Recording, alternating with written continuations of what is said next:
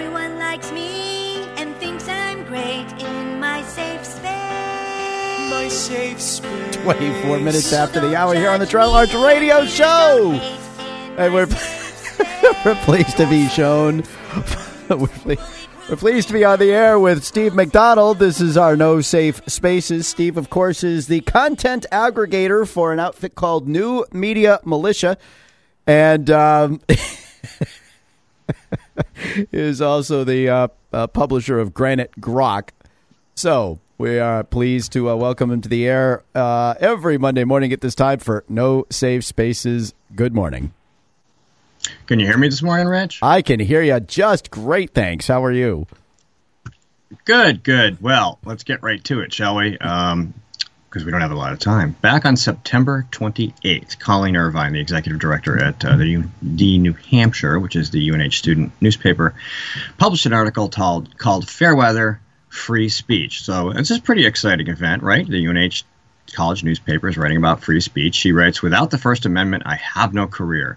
This part of the Constitution is what allows my staff and me to write about important and controversial topics and inform all of you about what is happening in the community and gives you all the right peacefully to agree or disagree. So, for contrast, she notes also that uh, in some countries, if you tweet about how much you think your leader sucks, you'd get imprisoned, which of course does happen. And uh, so that's nice to know. But she then adds, uh, this also means, of course, in America, if you can say what you want, other people have the same right to truthfully say what they want, and you really can't get mad about it. Overall, uh, the article is a call to students of UNH for peaceful protest and uh, respect free speech and the fundamentals of liberty. And I think overall that Colleen does a really good job. Um, but of course, she does leave some important points out. Of course. Um, let me see here. Notes, notes, notes. Uh, what she doesn't address um, is that uh, at some point this speech, as we've seen on college campuses, the how much you hate that opposing view translates into an all-out attack to silence and destroy somebody. Now, Scott Yenor, who's a tenured political professor at Boise State University, recently posted an article in the Daily Signal titled "Transgender Activists Are Seeking to Undermine Parental Rights." Uh, radical feminists aspire to revolutionize society. And he goes on to talk about how one of the ways they do that is to erase sexual taboos, embrace new ways to achieve sexual satisfaction outside of marriage. Uh, he adds that winning public sanction for same sex marriage was the last great feminist victory. Uh, he talks about how undermining sex roles within marriage is an, a, a, a, point that they're out to, to prove and, and to advance. And so, naturally, the reaction to that, I don't know, what do you think? Do you think there was a little outrage, Rich? Oh, I don't know. Probably not.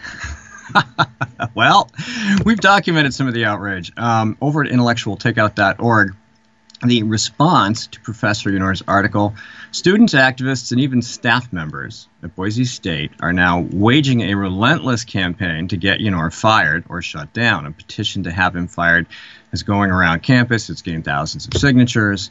Um, activists have posted flyers attacking uh, him. Mm. Some have called other faculty to come out and officially condemn him. So this this isn't new to us, is it? We we see this happening all the time. So what about that? You know, the university says that they're not going to fire him. Um, they uh, say that uh, it, that that's not their gig. That you know that we have these professors. He's tenured. He writes things. You know, you don't always have to agree with him. So, but you know, the, the, professor says, you know, they're out to get me. This, this, mm-hmm. you, challenge left wing orthodoxy, and and they come out after you, and they do everything they can to silence you and your colleagues. Well, I mean, hey, listen, you, you know, the tolerant left is only tolerant if you agree. And this is the this is the problem with diversity in general is diversity is not defined by differences in thought or attitude or approach. It's defined in differences of accent and skin color. That's it. Right, and even that doesn't matter if you don't follow the ideology. If you don't bow oh, down to the, the left wing right. idea about how the world should be run, it doesn't matter what color or gender you are. So, again, to that point, last week, UC Santa Cruz, a meeting of college Republicans in a private res- room mm-hmm. reserved at a library on campus, was interrupted by a small group of far left students who barged in and started shouting at the people who were there. Mm-hmm. Uh, they were invited to stay and discuss their ideas. and they responded by saying dialogue is violence.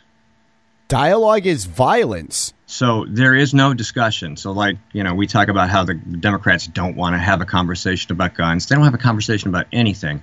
The uh, college Republicans observed that the protesters called us a number of different epithets, including fascists, racists, and white supremacists, and berated McHenry Library staff. So if calling us- dialogue, so if dialogue was violence, then perhaps they meant to do violence to them by their dialogue. Well, they just want them to shut up because anything they say is an act of violence. Um, they called a, a library school employee who allowed them to use the room they're allowed to use a white supremacist because she refused to dissolve the meeting. Uh, anyone that didn't explicitly join these leftists in their mission of screaming in the library became a white supremacist. Uh, so the activists who interrupted this meeting were eventually arrested, but and removed. But the point was that these students came to the conclusion that they not only have the right to label any opinion they oppose as violent, but they have an obligation to prevent discussion or association simply because those people don't agree with them. Wow, this Isn't is that where, heavy? This is where we've That's- come to, huh? That is right. So, uh, Professor Yenor's research, um, which has not been contradicted with any research by detractors, uh, has simply been labeled as offensive. Hey, my laptop is making noise. That's nice. Uh, banned. Basically, Is you your know, they don't laptop want to being hear it. offensive? They don't want anybody to to have a conversation. And how can you talk about free speech? So here you are at UNH. Um, you talk about a campus where there's free speech and there's a debate, and But there isn't. Um, sorry. But, but there isn't. No, there isn't, and, and that's the problem. So I think Colleen needs to expand her investigative skills and go a little bit deeper because, um, you know, uh, if you want to talk about contradictory ideas and you want to talk about how they matter, uh, you have to go attack the live diversity education. Uh, this culture teaches a curriculum that is so close-minded that this is where this intolerance comes from. So it, it creates the backlash at, at U- Boise State, UC Santa Cruz. I mean, in campuses all over the United States. How can you talk about defending free speech if you don't go out and, you know, root and branch, go after the source of this sort of division and intolerance?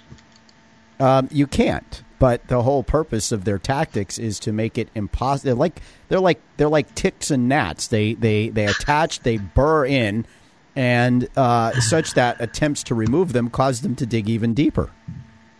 So you know you eventually You end up remo- yeah, I'm here. Skype is being mean to me again. Skype is well, we can hear you just fine. Um, I, I keep cut. You keep cutting out, so I don't hear you. So anyway, I just want to make sure people know that there is a voice that says free speech matters, but that voice isn't going far enough to defend it. There you go. Can you hear me now? I can hear you now. Okay, good. Uh yeah. Well, you know, but this is as I was saying, I don't know how much of you heard of this. I mean, it, it gets to a point where you know you have to remove chunks of skin in order to get that gnat or that uh, tick that's burrowed in out. It becomes it becomes surgery, and it's painful, and it's bloody, and it's never good, but it has to be done for the uh, you know lest you be poisoned by the parasite. Yeah, well, we're in, in for some poisoning. I think we've seen that today. I did want to add one more thing. Go to 603alliance.org. Uh, they've announced an event where the featured speaker is Steve Bannon, Yep, we uh, and it is a fundraiser. yep we we covered that this morning. Awesome. See, I, I get up, I have to take my dogs out, and then I have to get the blood sucking ticks off them because they go through the weeds. No, no worries. So what else? A- anything else, Steve? We still got like four minutes to go. Well, oh, wow. Wow, I cruised through all my notes that fast. Well, um, Well, I was trying not to get Please in the go way. to new medium. uh, newmediamilitia.org, of course, is still active. We're still trying to publish just the local conservative stuff, a, a few news stories that are related to things of conservative interest. Of course, granitegrok.com, uh, where you will get new content every single day, and primarily the only conservative source in the state, other than perhaps herself, on a regular daily basis. So check those things out. Very good. So, what's your take on Bannon?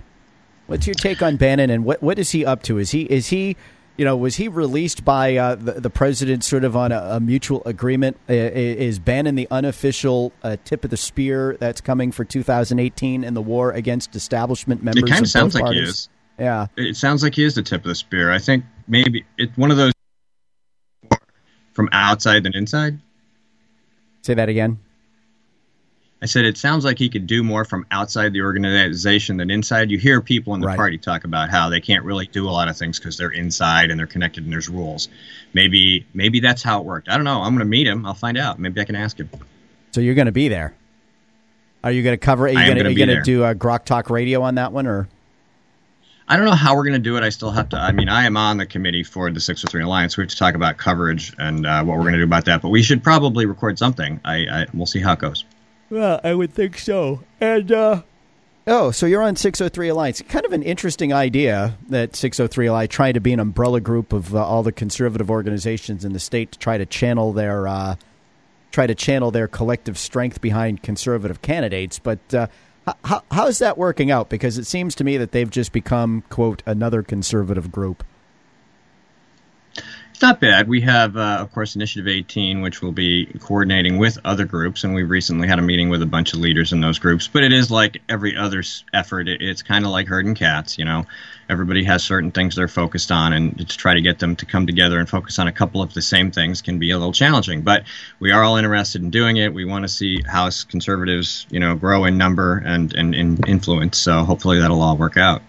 Yeah, it would be nice because you know one thing you got to give the left is, you know, the immigration people realize that uh, abortion is their issue, and the abortion people realize that gun control is their issue. In other words, there's they, they aren't they aren't separated by their silos uh, into silos based on their issues. Where conservatives tend to be focused almost uniquely on quote unquote their issue, whether it's guns or life or immigration or you name it and they they they they, they don't they don't lend a helping hand when the other one's uh, fight is up on the deck because quote it's not their fight end quote.